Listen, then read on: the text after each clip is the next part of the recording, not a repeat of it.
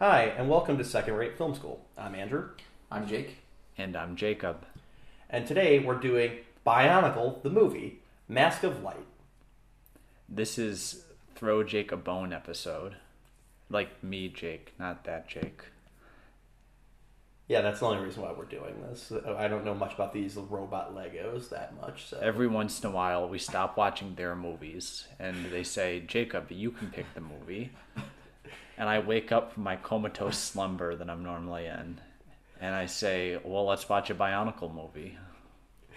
it took 15 commentaries, but Jacob finally got to pick one. You could have picked one this entire time. All I know is I got the schedule and I was like, well, these sound like movies that the other two picked. Let me throw one in.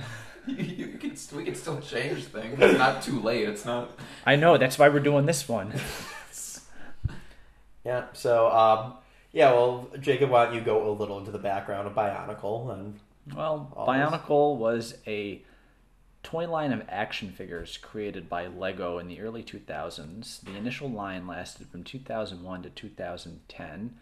It was a line of constructible robot action figures, and believe it or not, it actually saved the Lego company from bankruptcy. The, the Lego company was in dire financial straits in the late 90s, early 2000s, and essentially the only line that was really profitable was the Star Wars line they introduced in 1999. But that cost a lot in licensing, and so they ended up introducing this line, and this was enormously popular and successful in its day, especially the peak 2001 to 2003. And this was the movie that came out sort of at the height of the line's popularity. And now nobody remembers it, apparently. Yeah, well, it's a very interesting. And first, all I have to say to that is, um, that was a sound effect that I just played over that they could not hear. That I really hope does not get us flagged, but it is this clip from The Simpsons. So now you know the context. Well, that's very creative. Yeah. Um, no, but it is interesting, and you know, I didn't know that Lego was in that dire of straits. But yeah, I mean, it it really is crazy to think that they've gone from you know just random generic play sets to now being Oh, real quick. So Greg Weisman, who is a very famous like card, he did like Gargoyles, right? Greg Weisman? Yeah. Yes. He did Gargoyles. He worked on Star Wars Rebels. He's credited for the story in this. He actually had almost no involvement. Apparently, they brought him in for a week. He like threw around some ideas, and they were like, "Okay, thank you," and he got shown the door. So he really had no involvement with the story here. But I thought I would bring that up because he is a very notable name in these credits. Well, I, I thought some of his some of his major ideas made it in. That's why he still got credited, right? So the thing with Bionicle was that the whole like the stories are essentially thought out by a story team that they have at the top of each year.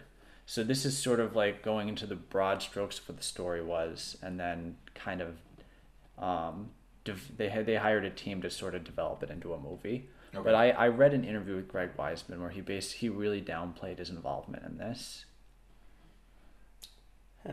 Well, neat.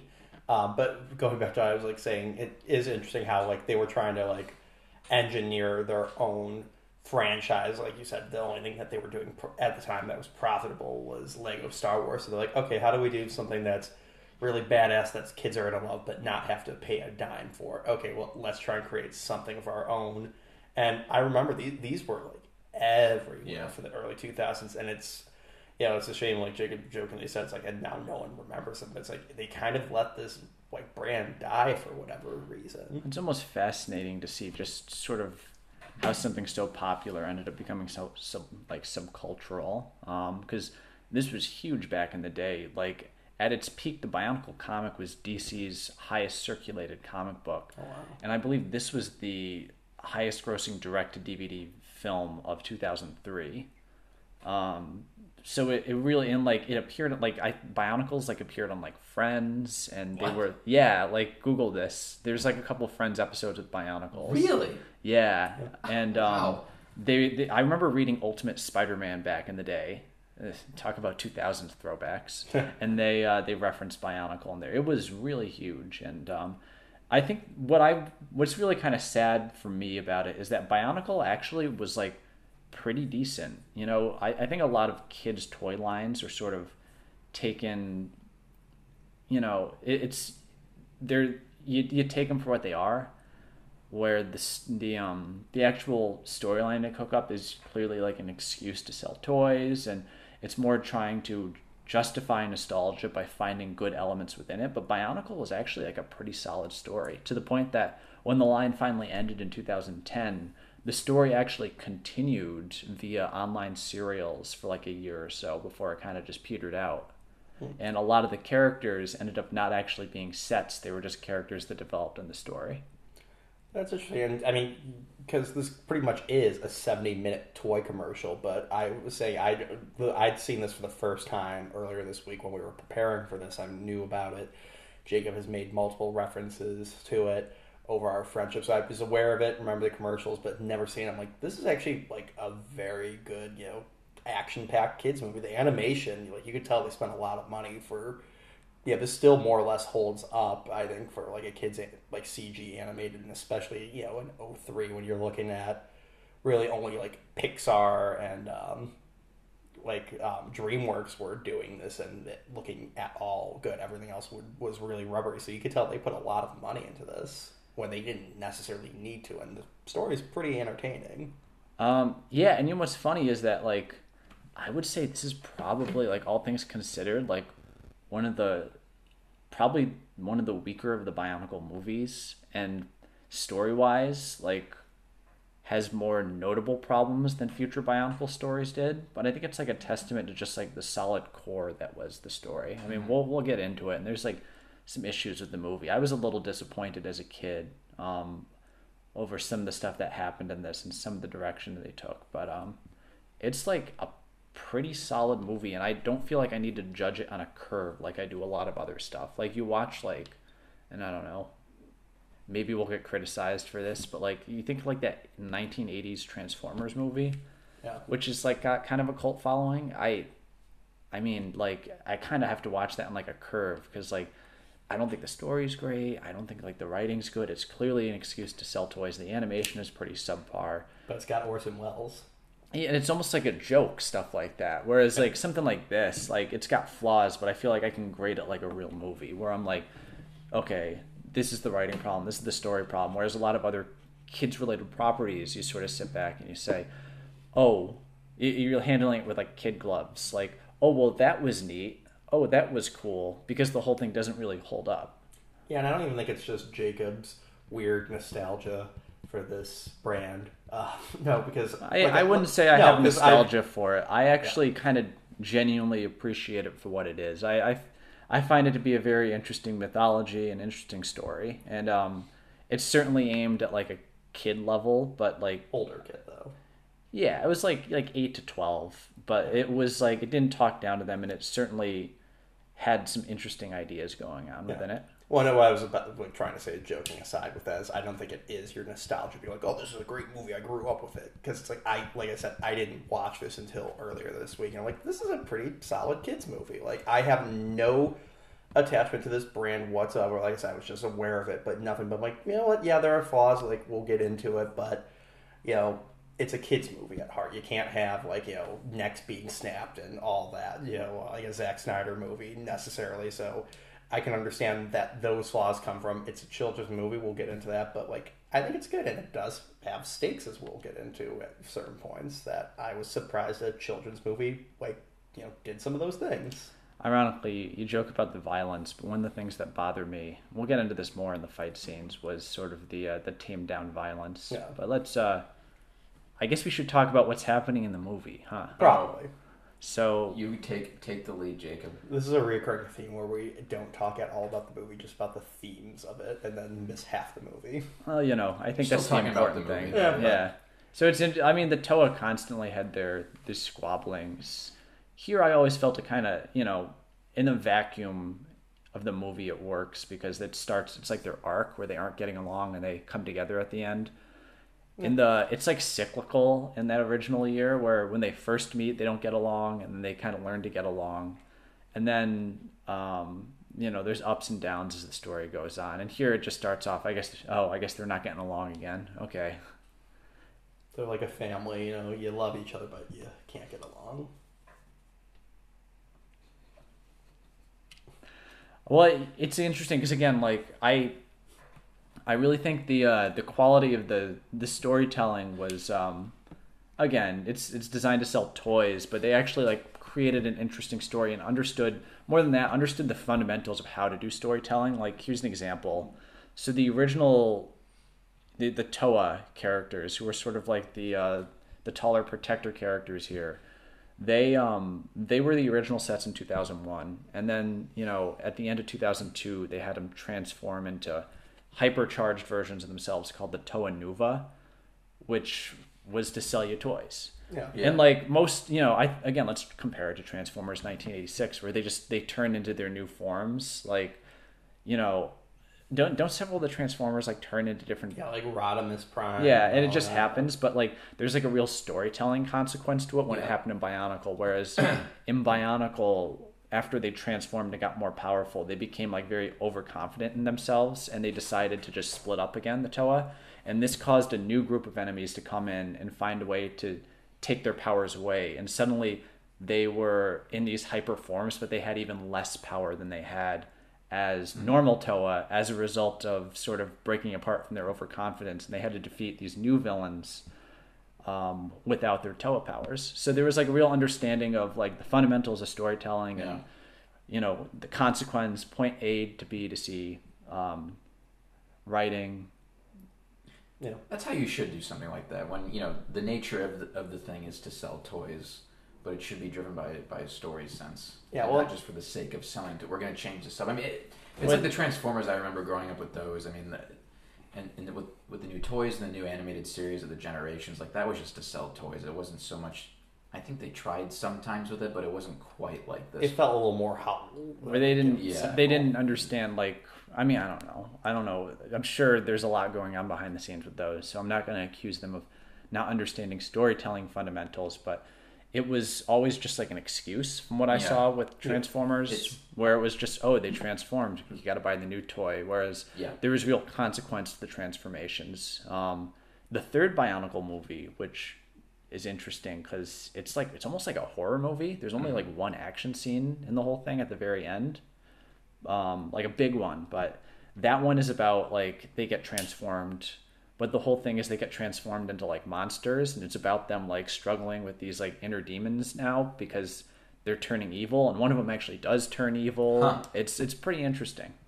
Well, I mean, it goes to you know, like yeah, it's obviously the goal now of the day was we need to sell more toys, but they did a compelling story behind it. I mean, I always think back to like I was big into like Superman and Batman action figures growing up, and it's like I would get a couple of them like a year through different relatives for birthdays and Christmas and all that, and like never once I get their standard one. It was always Batman an Arctic freeze suit or Superman Krypton Defender. and They all had weird colors just to justify making more action figures. It's like they didn't change their costumes that often in the show and all that. It's just like you're just doing it with where with this, like you said, it has consequences. You know, spoilers for later when the one character transforms. I don't. I didn't view that as oh my god, we just got to go buy a new action figure. There's seven bucks down the drain for um, your parents to spend. It was yeah, this is the consequence, this is the arc, and it felt like it had meaning. So this is actually a good time to, I think, talk about the two main characters: Takua, the one with the blue mask, and Jaller, the one with the yellow mask. So those two had been around since this came out in 2003 and was the culmination of the first three years of Bionicle, which form a trilogy essentially. And Takua was the main character in the Bio- it was the Mata Nui Online game, which was an early online sort of big online video game um, in terms of I guess the history of internet games like that, or at least like a, a more prominent example of one. And he was the main character in that, and that got a lot of the 2001 storyline told.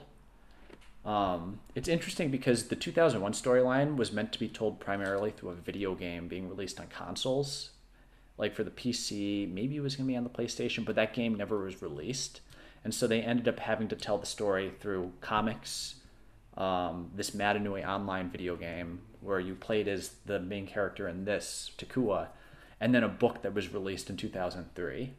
And in a way, that almost made it kind of more interesting because it got into the more the new minutia of the characters since it was less focused. and allowed you to not only fill in some of the gaps yourself as a kid playing with it, but kind of developed the characters in the world a little bit more while still getting the point across. Yeah.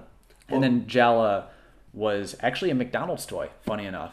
Um, the one with the yellow mask started off as just one of the promotional toys they sold at Oh McDonald's. my god, remember that's why I- he I- matches the colors. and he ended up becoming a very important character somewhat incidentally just because they developed him and he was like oh well who's this guy you know he's the captain of the guard and Yeah, I, uh, I had that toy too. I distinctly remember. That's that's how I remember when I first. Oh yeah, it was the McDonald toy that I had. yeah That is yeah. so funny. I have a very limited uh, exposure. Well, I shouldn't say limited, but li- relative to Jacob, I mean, I, I didn't follow the mythology as a kid. I, I just collected some of the action figures, or I should say Legos, and I just played with them beyond that. But but I had no idea there was like a mythology. I think anytime there was, I kind of shied away from it because I wasn't as interested in it. I just kind of made up my own stuff when it came to them.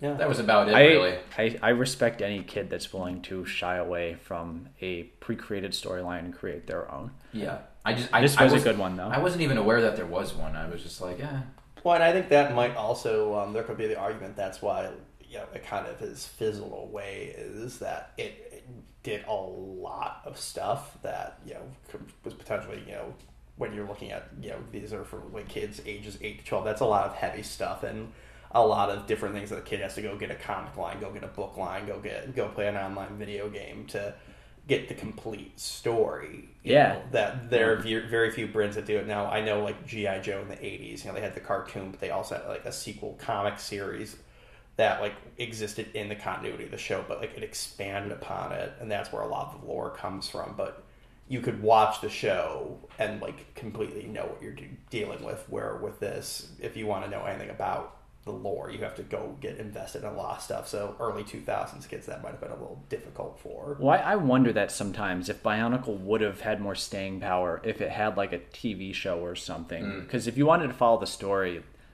you had to basically like you had to read the books to get it. And I, you know, I really like reading them as a kid, and uh, they were actually pretty well written. The guy who wrote the books, Greg Farshtey, I, I've seen interviews with him. Um, we used to correspond with him back in the day on the Bionicle boards, mostly to ask him how Bionicles reproduce, because that's what you do when you're in middle school. Um, but he's he's very intelligent. He's very well read, and um, it wasn't just like I mean, it was a job for hire, but it meant a lot more to him than that. Yeah, he actually gave Um, a crap still. Let's talk about Makuta. So Makuta was the overarching villain of basically the entire series. I guess I would compare him to like Thanos, where even if he wasn't the main villain of the year, he was either a bigger villain behind the scenes or a character still taking part in the events of the story. Um, and he basically went through two incarnations where um, the original Makuta, who's this one's closer to the original one, was more satanic. Uh, I read an interview with Christian Faber, who came up with the idea for Bionicle. He was like the concept designer for it, and he described it as sort of like an opposite deconstruction of Lego, where you look at Lego action figures where they are, you know, the Bionicles were toys. They were action figures you would build from pieces into like a model. And Makuta was the opposite. He was a void. And so when it, Makuta didn't have a set until this movie came out, he was just represented by floating pieces. And the whole idea was he had no hmm. shape or form because he was a void of creativity. I think the famous line is at the end of the first year is you cannot destroy me for I am nothing. But then that got kind of boring to write after a while because that's very one note and they kept defeating him and it just made him seem sort of uh, lame. And so Greg Farshtey kind of reinvented the character in a book that came out in 2005 called Time Trap, where um, he was basically reinvented as like a scheming chess master who posed as this big demon, but in reality had a massive superiority complex and had all these convoluted schemes that were leading up to something big. Um, and the story was he had to actually team up with a Toa throughout the whole thing, and it was about them bouncing off each other while trying to fight this other threat. And it was it was very interesting, and both incarnations are interesting in their own right. Would you agree? Disagree. no, I think I. You're right. I mean, that's a really fascinating concept, especially for like a kid to like wrap their mind around. Of the villain is nothingness. Like I know they kind of did that. he with, like, never- the first um, never ending story, but like same with this that they eventually had to be like, okay, that's a little too nebulous for kids, and how do you continue writing that? And then I guess in this context, how do you sell a toy of this? It was it was actually a good move, and I, Yeah. if we're gonna be honest, like it's interesting conceptually and I guess philosophically. But maybe not practically. Well, it's also like there's only so much you can do with that. Where like if you just if he's this nebulous entity, but they just keep defeating him, then it's like you're a you're like a serial villain or something. Yeah. Um, and so it became a thing where like even his he would talk about like his plans, and he's like, I know I'm going to be defeated, but sometimes the only way to win is by losing. And he ended up winning uh, at the at the uh, the end of the first eight years because um, the first eight years were about awakening the Great Spirit, and it turned out his big overarching plan was to occupy the Great Spirit's mind. I, it's a whole thing, but basically, the Great Spirit was a robot that they had to um, reawaken, and at the last second, he got them to reawaken the robot, but erased its mind and put his own inside of it, and he won. And that was how the original big storyline ended. So, so there was a reboot in what 2014 was there? Yeah, yeah, Generation Two is that what they call it? yep. What do you think of that? It was all right. I mean, I didn't follow it too closely. Um, it definitely skewed a little younger and a little simpler. And uh, Yeah. Yeah, part of it, you know, the fact that it only lasted two years kind of speaks for itself to some degree. But on the other hand, um, I also think just sort of the market's changed. I Yeah. don't think toy based, toy line action figures and stories are quite as popular as they used to be because this kind of came out. This was sort of like right at the end of when you could do those Power Rangers merchandise based story sort of stuff. Mm-hmm. Um, So, so do you think? I mean, going back to uh, I think when Bionicle kind of fell out of the public consciousness, um, it, I think I think we were talking about you saying that it, it was because like the, the the mythology was deepening to the point, and then the audience was just getting older, and they just weren't following it anymore. So you, you think that's a pretty uh, I think that pretty much incredible reason? Yeah. hits the nail on the head. okay. yeah. It's uh, it got very convoluted. That's what I was talking about that year. This was 2008, where Makuta took over the Great Spirit. Um, that was actually part of an attempt to sort of simplify it because then after that happened, they switched to a bunch of new characters that were in the same universe. Uh huh. Um, I, I don't need to get into all the details of it. This all ends up coming together where all the characters sort of coalesce into one story at the very end of 2010. But that was an attempt to reboot it to try and make it simpler to bring new audiences in because they realized they had sort of started to lose a lot of that audience because their sales were dropping. When you also look at it as, I mean, 2010 isn't too far off, obviously, only 10 years ago from now, but you look at that's also a hard thing to like when you're saying new viewers, that's like how imagine being a kid coming into like something that's been going on since before you were born. And then, like, okay, how do you get? Maybe the Flash game is still online. Maybe you can buy the book off of Amazon, but like, can you get all of these things? So it's kind of hard to then jump back or get into the story in any meaningful way when it's still telling the same, you know, near decade long story. Exactly. And uh, I guess Bionicle was replaced by a line called Hero Factory, uh, which I didn't follow too closely, but that didn't have a big overarching story. It would just do like episodic stories per year where these characters would do something one year, the next year they would do something else, and there was no like crossover development. And that was very intentional because they wanted to avoid the problems that Bionicle had in later years. When I mean, you look at it and to like a, like with the Marvel movies, like they're trying to make sure that, of course, yeah, it's for the best if you've seen all fifty-five Marvel movies that are at this point. But you know, I didn't really see. I've only seen like probably you know, ten, like you know, a third or so of them. But still going to see Endgame. You know, even though I hadn't seen a lot of movies, you know, I knew like what was going on. I was able to follow it. That they made it simple enough that it's better if you see all of them, but we're going to make sure this is not not dumbed down, um, more simple, I suppose, and easy to understand than having to track down everything. Like I cannot imagine anytime I want to go see one of these movies, then having to watch all thirty of them, or in this case, you know, tracking down a bunch of old comic books, a few books, and then a four movies, and then an online video game. Well, it's you know like you can watch this movie just as a movie, and it works as like a pretty straightforward tale about weird robot things going on an adventure. Yeah. But um, As it should. in the greater context, there's like a, you know, actually, the cinematic universe model isn't a bad sort of uh, comparison because you can watch Ant Man in a vacuum, or you can watch like Spider Man Homecoming in a vacuum and appreciate it as a one off story. But with the context of the larger universe, it becomes more interesting. It's the same thing with this, just more in terms of just how deep the mythology goes. Maybe Lord of the Rings is a good comparison. Mm-hmm. Yeah. I'm not comparing the quality of the storytelling to J.R.R. Tolkien, but in terms of you can look at Lord of the Rings as just an adventure story about people trying to destroy a ring, or you can like kind of understand the full breadth of the world he's created from all the different outside sources and all of that. Well, that seems to be what Tolkien was more interested in. Yeah, But that's another conversation.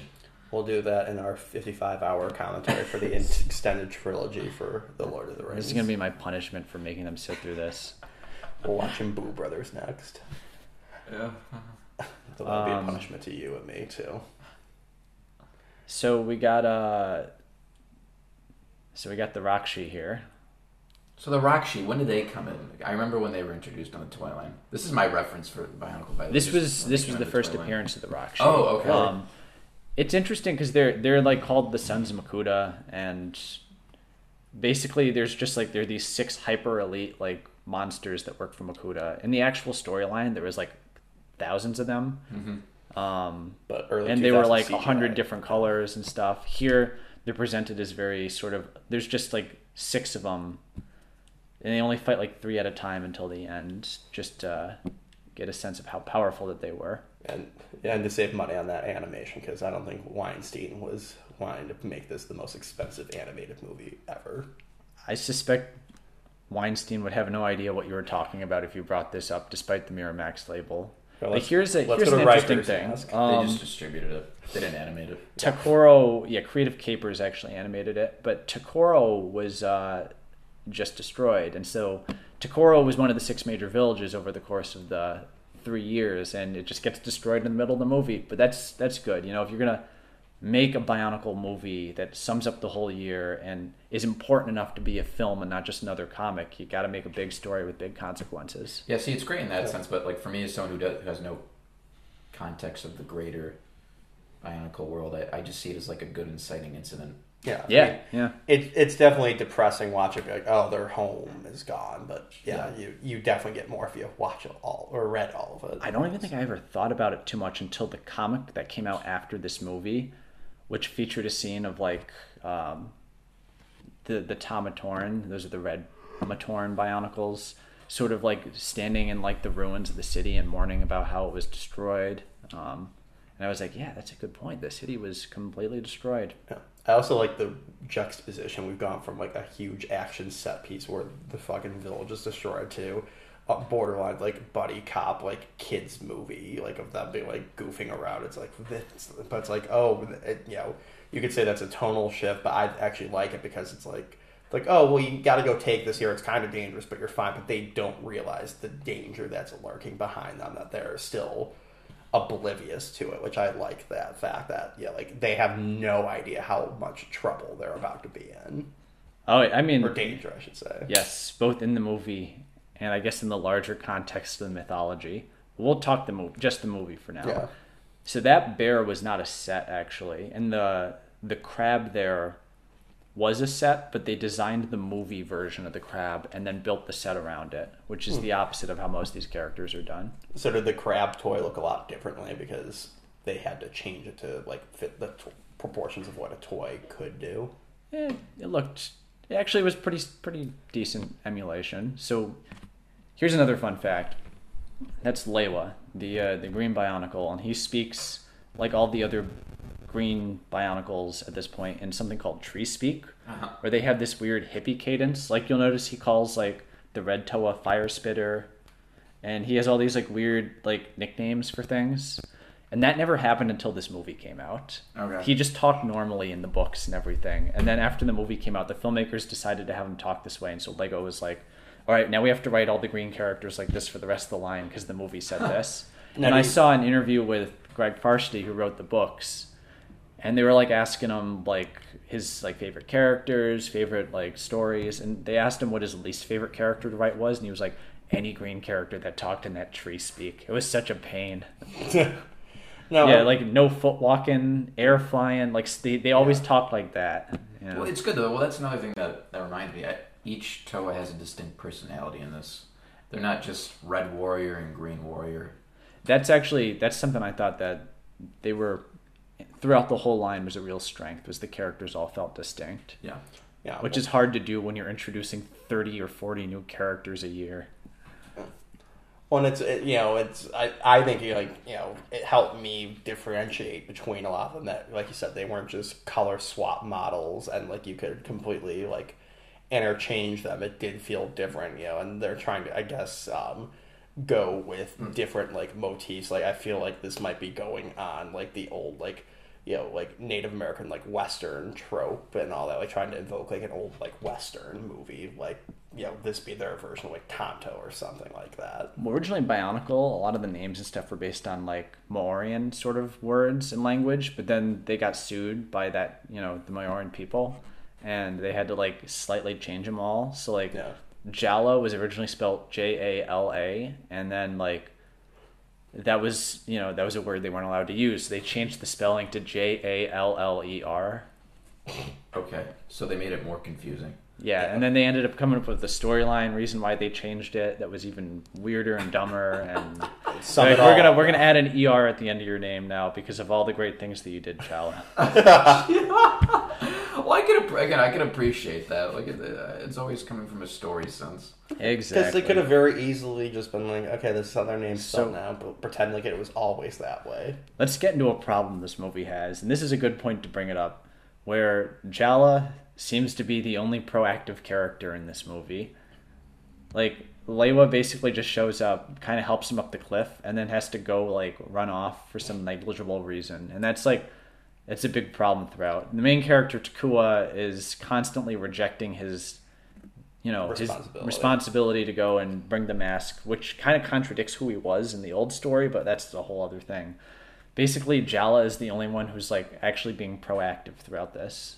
Uh, I guess Kopaka, when he comes up in a few minutes, is a little bit more proactive, but I just like feel like it was like it's going. yeah, thank you, Toa, for helping us climb up this cliff and then running away. Well, yeah, I'm just like thinking back to Simpsons episode where it's like you know Poochie had to go back to his home planet. It's pretty much, yeah. But no, I wonder though if it was legitimately like an animation budget that like it, it's going to cost us X amount more to have multiple characters in the screen. Try and limit that as much as possible. Just like thinking about like how expensive like these CGI animations were early on. I wonder how much of that was. This needs to be a story thing where they're doing it mostly on their own, oh. or we just had our Bohrok cameo. So are these some of the other villains that they? These were the villains from the second year. Yeah. Mm-hmm. So th- are they related to Makuta? They at first it seemed like they were unrelated. They were just like a swarm of like robots that were hiding under the island that appeared in the second year, but then at the very I think it was this year they revealed that Makuta was the one that set him off. After he was defeated in 2001, he set off some signal that activated them all and used them as a distraction so he could heal himself while they were busy dealing with this threat. Uh, The the Bohrok's a whole other thing to get into, but that was at least when I was younger, they were actually the more popular villains. I do remember them when they came out. And I think that's because they had um it might have been because the sets were cheaper. and they weren't. But they were also a little bit more yeah, they were a little bit more affordable and they were also a little bit more unique than the big monsters that they fought in the first year. And Makuta, who did not have a set. Yeah. Who were some of the big monsters they fought? Uh, the Rahi. Basically, the villains in the first year were just like monsters, like giant scorpions, giant bulls, stuff like that. That um, Makuta infected Uh huh. and was having destroy the villagers. So it was basically Oh, uh, an excuse to build like giant bionicle animals and insects. It was pretty cool. It was just I mean- like kind of pricey to buy them. They're trying to do like a Godzilla like storyline of like a force of nature, pretty much. Yeah, it was it was cool, and it, again, it was cool seeing like animals that were robots around the island. It gave the whole thing a really unique cadence. Okay, so we have Kopaka coming up now, who Probably the best character. I guess Kopaka. That, again, I saw like the same interview that I saw with Greg Farshtey. Um, they asked him what the inspiration behind the characters were, and like if he based them off of any pre-existing fictional characters, and he couldn't think of anything except Kopaka was partially based on Batman. Yeah. He's definitely at least I would say he's the most effective character. Yeah, I shouldn't say best, but maybe the one most interesting to me. Yeah. He seems very, he does seem the most competent, and I think might stick around the longest with them so far. He defeats all three Rahkshi right here, while everybody else just kind of dawdles. Ta- like Tahu, who's like the leader in the books and everything, pretty much spends the whole movie just, you know, kind of getting kicked around. Yeah, which is very weird. He was my favorite. Um, so as a kid, I'm like, oh, this is awesome. It's Tahu, and he just gets like kicked around the whole movie. Yeah, he was my favorite too. Probably because as a kid, I just red was my favorite color, so that's how I rationalized it. Me too. The red, Yeah, yeah. the red Power Ranger was the best. Well, he had a. I like that he was the fire one too. That was the Yeah. cool power to me. And he actually like, I mean, you know, it wasn't anything super planned out, but he had like a solid character arc over the course of ten years, where he like reined in his temper and became a much more like forward-thinking, sort of uh, stable Bionicle. So is that did it happen with all the Toas? Do they all have like a character arc throughout the that first generation? Uh, per year, Tahu was the only one who really changed over the course of all 10 years. And part of that is because the Toa, these Toa, the Toa Nuva, weren't really main characters for most of the years going forward. Uh huh. Um, but like per year they would. Like 2001, um, the, the Toa all kind of had their own personality flaws and learned to come together. It was that kind of thing. Okay. So um, th- that whole thing between the blue one and the red one. Sorry, I still I'm not gonna remember the names. That's uh, that's okay. That's Tahu and Gali. Okay, so do they have that feud in the in the in the other storylines, or is that or is that It was uh, like original for this movie? it was touch and go in terms of the the feuds, but they all had like personality clashes and whatnot. And those two clashed because Tahu was very fiery and quick tempered, and Gali was very sort of calm and more serene. Oh, that makes sense. Fire and water. You know, it's- Yes, same thing. Kopaka and Tahu who were were they? s- Which the white one and the red one. Okay. They were sort of the same way, where Kopaka was very solitary and insular and wouldn't play well with the team as a result. By the way, don't take me not asking these questions meaning I know any of this. I'm just gonna let Jake be the one to ask, and I'll just sit here and smile and nod the entire time. What's That's happening? okay. This is gonna be me during. I actually I really like the movie, um, but this will be me during Van Helsing. I, s- I s- and she's coming up oh my soon. god! Um, Get ready. Coming August fifteenth. Right. Yeah. It, they'll be talking about it, and I'll be like, I agree. This is very interesting. Wait, and it's like back during our Phantom commentary track when um, we were so, trying to social distance, and I was in a different room than them, and like we were s- zo- doing a Zoom call, and I couldn't hear anything they said, so I just kept saying, "I agree," not knowing Well, whatever they said. And that was about three fourths of the commentary because we ran out of things to say. In It ended the up being- fifteen minutes. Ended up being kind of funny though. Yeah, I felt like a comedian who ran out of material in, in like the first ten minutes of his set, and I was just sweating mo- the whole time, just praying it would be over. That's one of the worst commentaries I ever had to edit, but I think it's also one of the funniest commentaries. so check it out. So here we got Takua who gets scared by Makuta. Like some of the stuff Makuta says here is interesting, but I don't like that Takua spends the whole movie rejecting the call. Why? I, I think that's just a lazy storytelling trope. You know what it reminds me of? It Mm. reminds me of the Green Lantern movie. Hal Jordan spends that whole movie rejecting the call, and finally at the end of the second act, he decides to actually go and be Green Lantern, and that's not really like uh, that's not a Yeah. character arc. That's a part of a character arc. Yeah, I, I think when you're doing something like that, there should be ebb and flow to it. You can still maintain that, but it should still. He should still be tested in a way. Yeah. I do have to say, their suits in this look a lot more realistic than the suit in Green Lantern. um, yeah, and so it just makes the main character Takua feel like kind of a load, and he seems like very irresponsible, and it makes you sympathize with Jaller a lot more because he's the one, even though it's not his duty he's not the one that's supposed to go find it. He's he's doing it anyway because it's just the right thing to do. So it makes it like Jaller a lot more. because it, doesn't really feel like um his character at the beginning when he's like exploring the lava caves, even though apparently like lava is just like hot water to them. Given that one of them like touched the lava, it's like ow, that kind of hurt. But still, it feels like he's a lot braver of a character, and I know That's what he was like in the uh, the first two years, also. So it was like, you know, they're they're trying to give him a character arc. I understand that, but ultimately he just spends the whole movie refusing the call. yeah. Maybe it's one of those things where maybe they had more things planned from, but they couldn't afford it because that would include just more scenes to animate. I want to give them, you know, Yeah. the benefit of the doubt here because I think they would know better. Yeah, it could also yeah. have been a um, thing where it was just badly executed, where it's like, oh, he's brave, he's doing all this like cool stuff and all that, but then it's like, oh no, this is like a serious, very dangerous, like not like, I, and I know they're not supposed to be children, but I think of them as like children just based on their size compared to the rest of them, but like almost like a childlike sense of danger like that. Like as kids like you would do stuff like you weren't supposed to. Like oh i'm gonna go across that tree that's crossing that pond or that or that stream that's only a foot deep versus oh now you have to go on a cross country adventure where demons are gonna be chasing you is slightly different stakes. So i could see like his apprehension level but i don't think they like illustrated that enough. Yeah, you could still maintain his arc, but there should still be things that, that test that idea where he could be more proactive and, and do things but still be afraid. So it, it makes, you know, when he does become the hero more earned.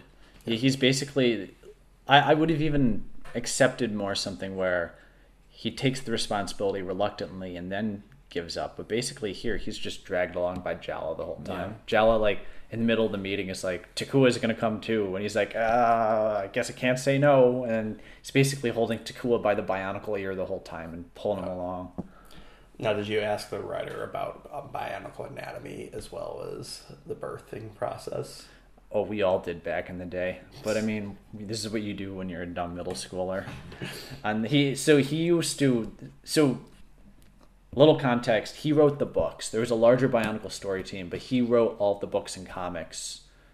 Um, and I just remember back in the day on some of those old message boards, I think it was BZ Power, they used to, um, they would always ask, everyone at one point got into this thing where we were all asking him, how do Bionicles reproduce? And he just like wouldn't answer because he's on like, you know, he's on a, a board of like kids with all these like trying to do this family friendly line. And he can't just like come up with an answer or something like that. So finally i think he was just like i'm not going to answer that. I think some years later they came up with some like stork concept where there was like a machine that would make them or something i never looked into it too deeply to be honest um, i just i thought it was funny that everyone would always ask him that he was always very adamant that bionicles would not love each other, didn't have sexual feelings because they were robots.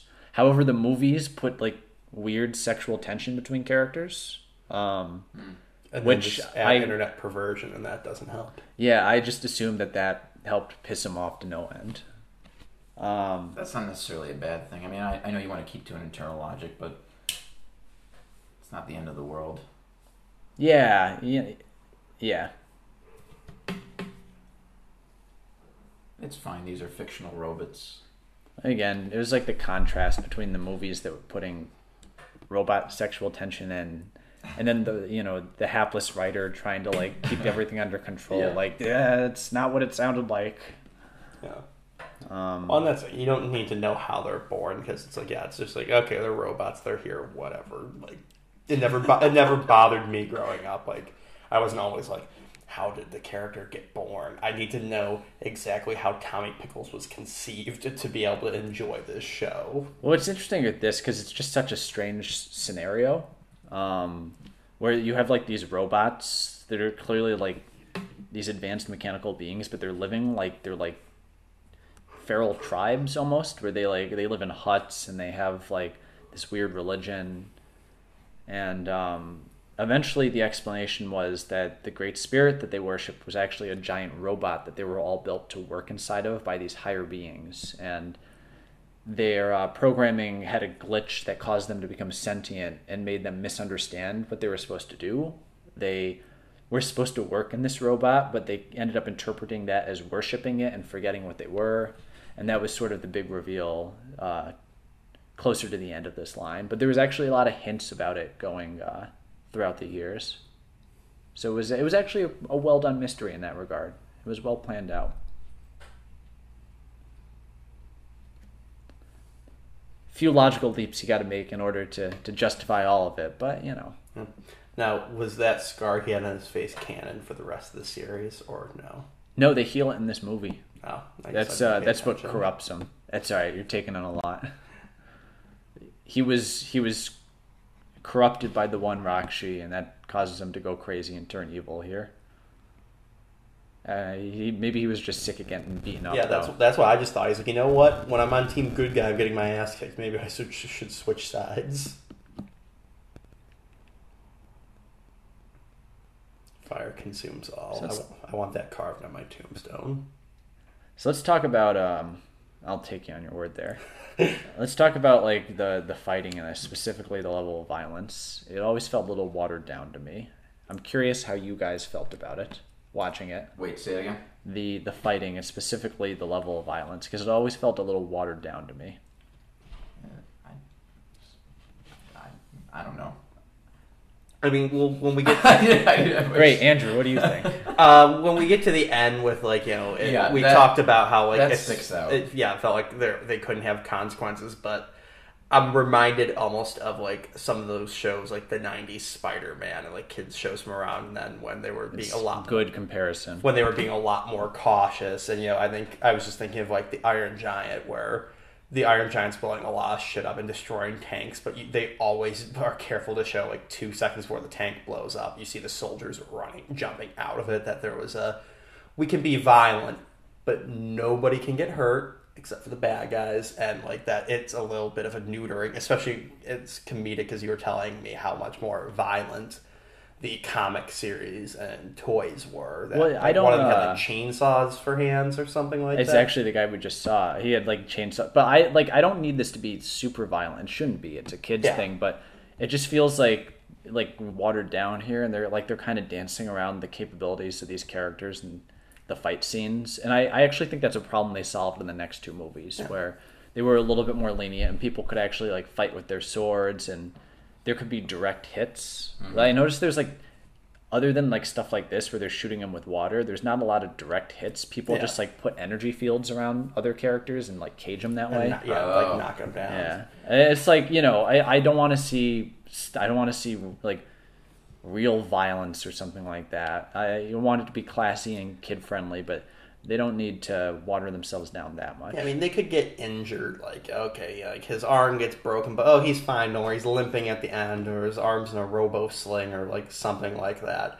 I mean, it especially just stands out in juxtaposition with how you know they destroyed that village. Now, yeah, you don't see corpses in the background, but it's like that's a kind of a dark thing, as we said. You know, had stakes to then be like, no one gets hurt, only the bad guys. Don't worry. And yeah, for all we know, those bad guys that got frozen under the ice, they're fine. Robots don't need air; they'll be fine when spring comes. Or they come back at the end. God, I just thought there were more. All right, Um, I watched this movie 48 hours ago, and I'm still confused.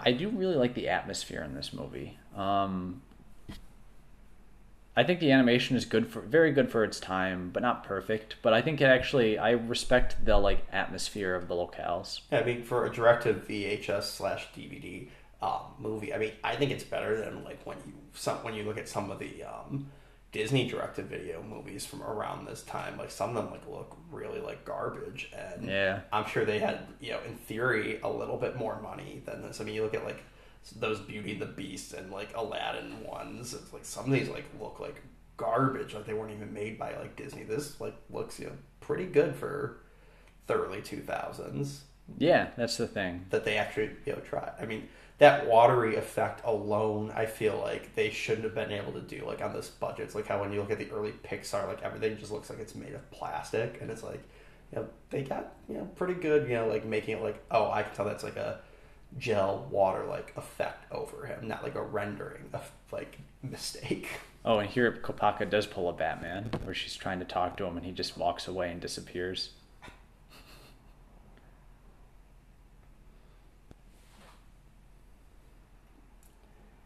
Uh, here's our lone hero of the movie.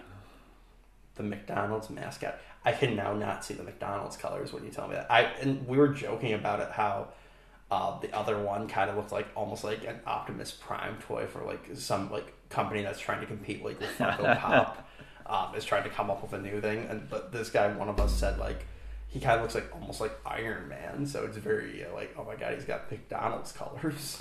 Yeah, no, that was a McDonald's toy originally. They released uh, many more sets, af- many more versions of that character after that, obviously, because he was around up until the the very end, 2010. Yeah, I mean it's just weird to think like you know, yeah, I know like McDonald's creates stuff like for their like series or whatever, but it would be like it'd be crazy if like Hamburglar became like a major character of like the MCU because they did like a Hamburglar Captain America toy or something like that. Oh my god, that's like that's the fun of following comics is the weird market-driven tangents they all go down. Huh. So I guess Makuta's mannerisms were based on Kurtz from Apocalypse Now. I, Oh, wait, I- you know what? Can I see it? So here's the thing, and I was gonna get into this at the end. The Makuta in this movie, I notice, is very forlorn. Uh huh. You notice he's he like he seems like he's like he's not like he doesn't love that he's evil. It seems like he's doing this all because he has to. I get that sense when he releases the Rahkshi. He says, "I'm releasing those which should never see the light of day." And so I've got some ideas that maybe the filmmakers had different ideas as to what this character should be, but I'll discuss that when we get to a specific scene at the end. Okay. Yeah. You know, we should mention the length. Like this, you know, is pretty short, but like they cram a lot in there, and it doesn't feel too too rushed. Like I, you said, it's like what seventy minutes. Yeah. It's like it, you know. I'm, when, I, when I say it felt longer than that, I'm not meaning it like a bad thing. It's just like, oh, they got a lot in there, but it didn't feel like. Like, you know, they have some you know moments where they can breathe and have nice character moments and all that. Yeah, yeah, yeah. Because here we have all six Rahkshi attack him. He releases three at the beginning, three in the middle, and then here all six of them come together. So the ones from the uh, Ice got out. yeah, I just kept assuming he just kept releasing more, and I wasn't paying attention. by the end of the the story, I mean, you know, I don't want to keep diving into that, but there is like hundreds of them around. But in this movie, it's just those six, Yeah. which were the the sets that were released. Yeah, which and I could also see why they have to keep it limited from a story standpoint because it's like if you have hundreds and hundreds and hundreds versus two, that might be a little, little much. Be like, okay, uh, they're able to beat them. They're too overpowered. Where it's like this is just like okay, they're just slightly outnumbered and they get help that you can believe that they're able to make it out by like the skin of their teeth type thing. Yeah. or whatever robots have in their mouths. Manifolds. And we finally got all six Toa together. That's cool. Did you have a poster of this image on your wall? No, I like the posters of the toys and the uh, the CGI and the commercials. Which, even though this is pretty good, the CGI in the commercials was actually higher end.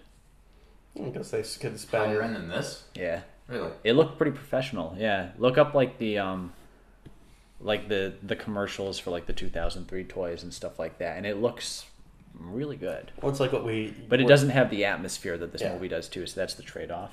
Well, it's like what we were joking about when we were doing the um, Spider-Man '67 commentary. It's like, wow, those swinging shots look really well animated. Because it's like, okay, well, they're like, we're going to put a lot of money into 30 seconds worth of animation, and that was the equivalent of it. That you know, okay, we're going to put a lot of money into these like minute-long commercials, and then they had to stretch a, albeit bigger budget, but they had to stretch it a hell of a lot further for this. I just realized Pohatu's like one big move throughout this whole movie is just throwing those claw things at people. I think he throws he shoots some sand around too, but there, that's twice that he's caught the Rahkshi by like throwing the claws at their hands. I just wish he, we threw sand, he would just yell pocket sand. That got Yeah, you're right about the animation. Yeah, it looks better, Yeah, right? look, it does look better. Well, you know why they didn't. Yeah. You know why they didn't go with that? Why? Because they were worried that that would only work in a commercial, but in a full, like a full length film, Yeah. having it look that close to the toy would be distracting because like there's holes in the toy and like Uh-huh. joints and obvious like parts and at, like a movie would cause like lighting effects to shine through them and like be distracting and not quite work. I don't know if I agree with that. I think there was also budget concerns, but that was what was said at the time. Mm-hmm. Oh, and here we have uh, the temporary death of Jaller. Yeah, this is great. Yeah. Yeah, they should have had the balls to kill this character off completely. I, I want to see a McDonald's movie where they murder the Hamburglar violently. Well, yeah, I mean, this movie has an issue where um, the characters that die just sort of get brought back to life without any consequence. Like a Marvel movie. No, Marvel usually is actually pretty good about that. Um, How many times did Loki die, though? uh, don't get me started. Now he's going to get a TV show. Um, But no, I mean, it goes to what you were saying about the violence being watered down. That it's like, it definitely, when they killed him off, I'm like, oh, wow, like, okay, they're, they're killing this character off. You know, this now is what gives um, Lake Tahoe, Tahoe, what's this guy's name again? Takua. Takua. I, I could, I, part of that was Tahoe. part with part of that was a joke. But I legitimately couldn't remember. We're gonna start this over again at the end until you guys get the names right. Jacob's gonna give us a quiz by the end. We're gonna just. we're But, gonna get yeah. Apparently, like the filmmakers, like before they, the creative capers people, before they went to make this movie, they had to go through what they called Bionicle Boot Camp from Oh Lego, my god. which I imagine would be basically like what we're doing right now. It's like uh, I get Billy Billy Madison vibes when they go through school and just. uh, Oh, I, I can't just imagine like Name the six Toa.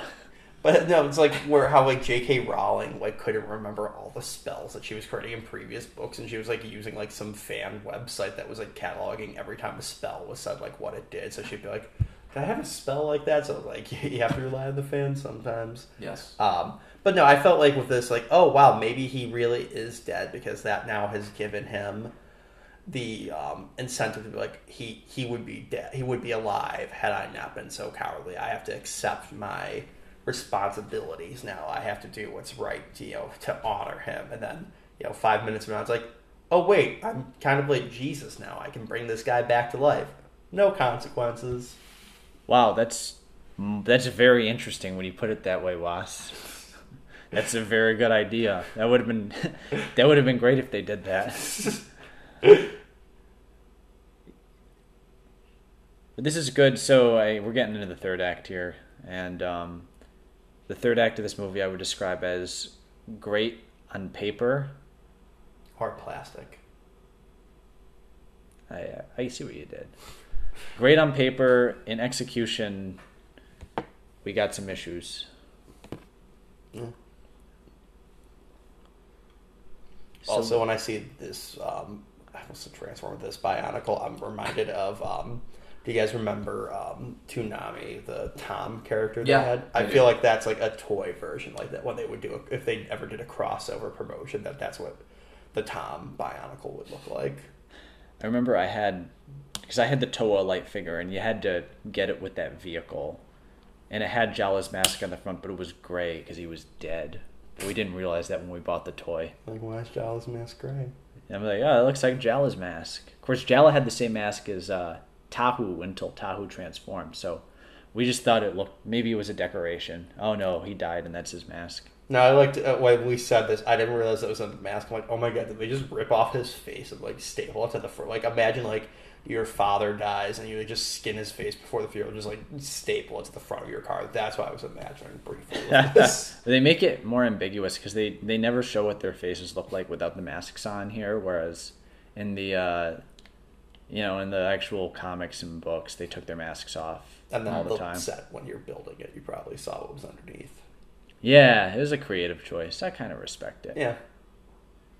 Leaves things a little ambiguous. God, do you think identity theft was got to be terrible in this world? you just steal someone else's mess. It's like, hi, I'm Talu. That's Can why I take uh, all the money out of my account, Banker Bionicle? out of the Ta-Koro National Bank. their That's that's why the Toa are so pissed off at the beginning of this. They all had their identities stolen.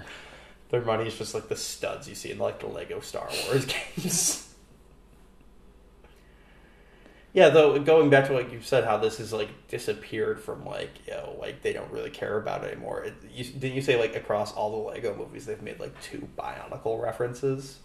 There have been two across all of the Lego movies. They showed there was like a joke in the first one where they were showing all the different like all the different worlds, and one of them was the Bionicle world.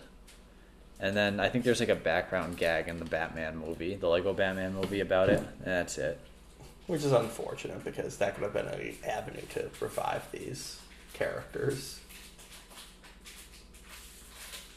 You know, opening under the table doesn't drown it out. Alright. I'm just- Jake is eating a um, granola bar that we're not sponsored by Nature Valley, but he just likes it. Oh, we're getting our first look at what Makuta looks like of for real, I guess. Now, did this cause you to shit your pants when you were a kid in excitement?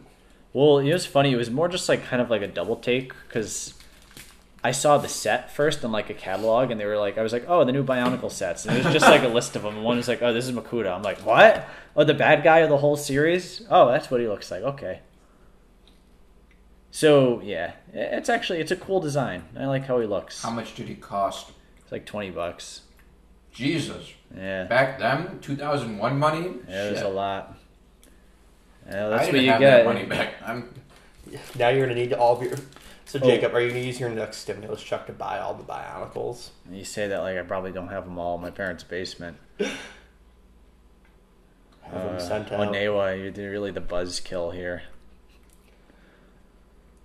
By the way, I'm just imagining now, Jacob, if you ever get them out here, you're just gonna have them like dumped on you, and it'll be like in slow motion, like that scene from American Beauty. You know the one, the So, one with the the shopping roses? bag.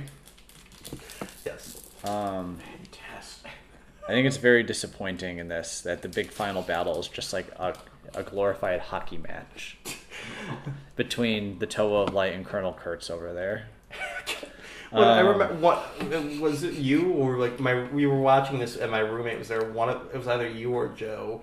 Um, asked like, is this going to come back later in the movie, like with this extended hockey match at the beginning? It's like, Is that is that going to come back later on? I had to shut my mouth. Did, did he? s- If I must have had to say shut my yeah. mouth because I yeah that's like it's kind of like a joke amongst like you know people who've seen this movie. It's like oh the big final battle is just like a hockey match. Yeah, again, it's, it's, And then he just like kind of like he he comes in all determined. Oh, I'm gonna beat him. And then everybody comes down. He's just like, oh, he's overpowered me. It's like, what do you mean? You scored like I, three goals. It What? takes away the. Th- it's like Yeah. Jacob again. Like when we were in college, we're on the bus. This really intimidating guy was like trying to ask us for like a pen and pencil. We had no, or a pen and paper. We had no idea what the fuck he was trying to to get at. He was kind of intimidating, and then we finally gave it to him, and then we take out the pen and paper, and he says, "Okay, now six letters." That was that was maybe the most terrifying experience I've ever had. He when the guy to play was like hangman. trying to force me to play Hangman This on guy the on the back of the bus wanted to play hangman with us. And we, Um, I'm going to hang you if you don't play basically, what Jake what Jake is saying is that the stakes at the end of the culmination of the three years of Bionicle were exactly the same as they were on the bus for us that day. Um, Makuta, here- Makuta doesn't even want like to take over the world. He's like, I just want to play with someone. I'm just so lonely. it's like that's a good. Sorry, what were you saying? It's almost like an Austin Powers gag where like Austin Powers confronts Doctor Evil and then they they play bingo or something. well, no, that's Well, here's that's how a- Bill and Ted's you know? Bogus Adventure ends. Oh, them with you're right. death. This is a good segue into discussing what the filmmakers might have thought of Bionicle, because here is like a strange moment where Makuta suddenly stands up and says he's going to protect Mata Nui from them, and this never really like comes up. Yeah, he's sleep spares them pain, but awake he suffers. And so watching this, I, I never really thought about this. I think there was like a Bionicle YouTube channel that brought it up called the Three Virtues. So I'm just saying that so it doesn't sound like I stole the idea. But even as a kid, I thought this was weird. Like it makes it seem like there's going to be a bigger revelation. Like, Yeah. oh, is like awakening Mata Nui actually bad? Is Makuta protecting them from something?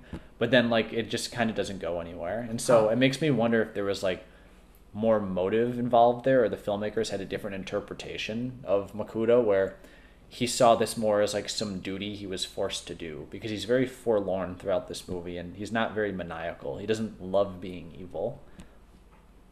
But I don't know. And he just falls in the the, the pool and they you know they just awaken them. It, just this looks like the unicorn blood from like the first Harry Potter movie, just like a like a pool of like mercury that they just fell into, like silver mercury. What do you want me to explain what that actually is? You're gonna do it regardless if I agree to it or not. So just yeah, sure, why not?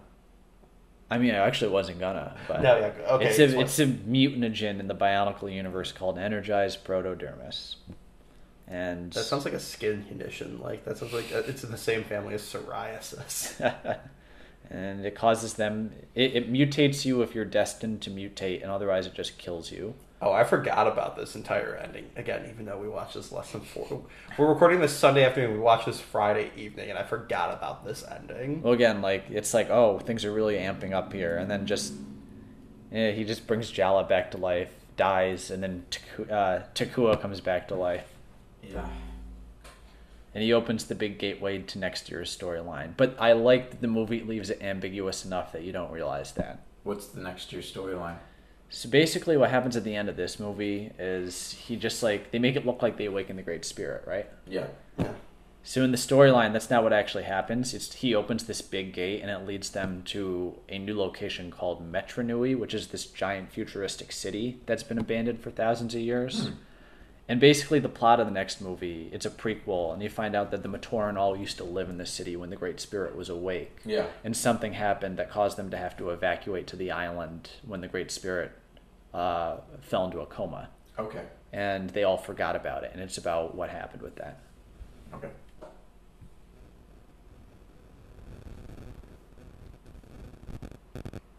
Oh, yeah, he's back. Uh, Now, I also brought up a good point that his body wasn't there, so there's in theory somewhere his, his corpse. Like, oh, what are we gonna do with, with this? Eh, just use spare, use it for spare parts. Jaller hangs it up on it. It's Jaller's made a rug out of it now in his house. A rug out of his, his own dead body. I'm an immortal being now. I know what the other side looks like. I've seen things that'll keep me awake forever.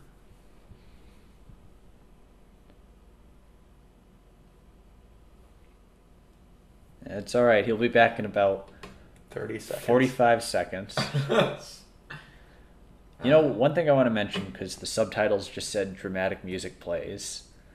This movie has a actually shockingly good score. Yeah. Um, and the composer Nathan Furst actually went on to have a pretty substantial Hollywood career. He did like uh, Act of Valor. He did Need for Speed.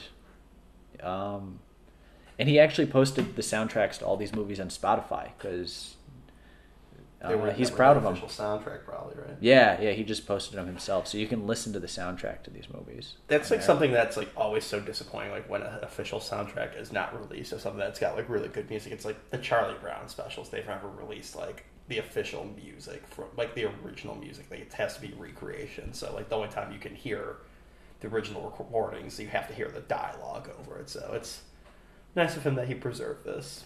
You can you can listen to those, right? Well, you can find you- them. but it's like recreations. It's not like the original. So it's Wow. covers. Yeah. I'm shocked. And I like, I, guess like that. whatever network did them like has long since lost them or just keeps choosing not to release them. Yeah, so here's where you can. This is like yeah, here you take this ending as they just awaken the Great Spirit, but if you really watch, like this light goes and it illuminates like some other island. Lego Island. It's the city of Metru Nui. See, so it's done. It's I actually appreciate it's done ambiguously enough that it doesn't. It doesn't seem like a sequel setup. Mm. Yeah. It just make it seem like that they woke the Great Spirit. They didn't though. So oh, Cool. Again, Oh. I, I would have paid any amount of money if you see it just flies over and it's Lego Island and like Pepper is the new god. I really like Lego Island, but you know what makes me think of? Uh, I guess originally they wanted to have this movie. One of the original ideas pitched was about a kid getting sucked into the Bionicle world. Oh god. That would have been awful. Oh God, that's like that's like such like the studio Yeah, like exactly. a studio version of it. Maybe that was the Miramax pitch. I, I That can- was- I definitely think that was probably. Well, that's Yeah. like what that show Captain N the Game Master was. It's like, hey, would you rather watch all your favorite characters as the stars or a kid as a star interacting with them? You know what? That's a good way to sum things up. Now that we're on the credits, because something like Captain N or those shows, people look back at those through very rose-tinted glasses. I believe where the shows are like fun to watch in a corny way, but it's like you kind of have to pick out things that are occasionally good in them, whereas the whole is like pretty chintzy and corny. Uh, something like this, you know, it's got flaws, but you can really you can grade it as like sort of a real story being told, and there's like a, a level of attention to the animation and to the quality of the writing that is present throughout all you know ten years of that original Bionicle line. Yeah. And again, as someone who literally up until like 48 hours ago had never seen any of this, like this, I thought this was a good movie. Now, am I going to like sit down and watch it next week? No, I will not. But That's because you're going to sit down and watch the second one with us, so we can do that next week. yes, no, but like this is a, definitely like uh like okay, if down the line when I when I have kids and they're like, oh, we want to watch like something, I'm like, if I want to be like, okay, here's a movie that's like actually well thought out, more or less, you know, has some flaws, but is better than you know it had any right to be, then yeah, I'll definitely put this on. That's my seal of approval. It's a good kids movie that I enjoyed as an adult with literally zero nostalgia for it. I'm still confused by much of it. Same, but I enjoyed it.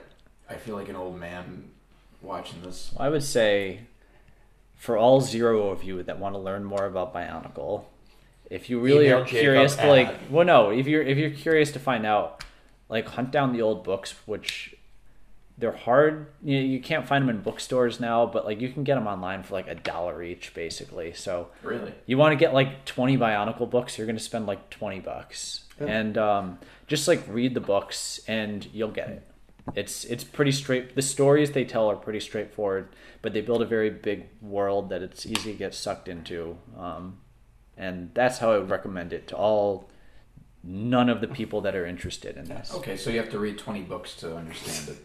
But they're Yeah, children, well, it's so like- they're quick reads. It's like a Dan Brown. I'm book. joking. Yeah, no, it, it's um, well, because it's like it's one of those things where it's almost like daunting, you know, like when you get these big sort of franchises with all these different things and um, like story elements that you have to get into, like comics and movies and all of that. It's like where do you start? And I just, you know, I just tell people just read the books and like if you like them, then go find more stuff. You'll Exactly. you'll know where to go from there. So, Jacob, have you read all the books? Um, I probably I think I've missed a couple. Is the the last two years, I I don't know as much about those because I was I had outgrown it at that point. But um, I like I've read most of them. Yeah, because I'm looking at all the all the ones listed here, and it's quite a bit.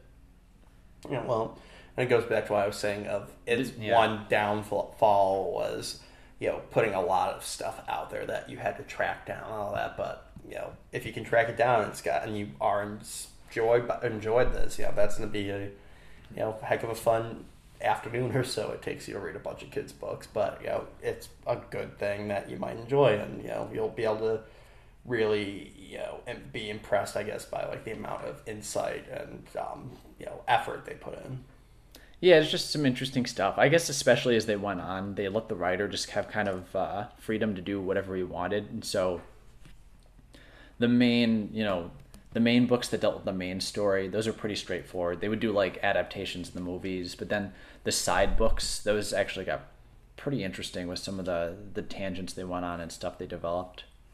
yeah so uh, well we're starting to wrap up so we hope you all enjoyed throw jacob a bone part one we will eventually do more Uh, Thank look you, forward to look forward to part two in the year 2024. we'll do more before then And Thank then- you for yeah. attempting to explain this to us. again explain it to the two elderly grandpas who are like i don't understand this who's taco lake I've I've always enjoyed the Bionicle story, and it's nice to be able to uh, to talk about it. It's it's a nice like break because you know Yeah. we're we're it's different. no for sure It's something different to talk about. You know. Yeah, I mean, 70 minutes. Not yeah Hey, you're not you're it's not wrong. now the fourth shortest commentary we've done really? Yeah. Oh, yeah, I guess you're right. Yeah, Spider Man I clocked it at like an hour and seven minutes. Oh, okay. Which ones did we do that were shorter than that? I think Wolfman and then oh. the two Scooby Doo movies I think around Jesus this line. Christ, the Wolfman is shorter than Bionicle. Probably. Mask of Light. Around It's there. amazing. Alright, well, good night everybody. Take care. This is the last time you'll ever hear me speak with excitement in my voice ever again. Good night.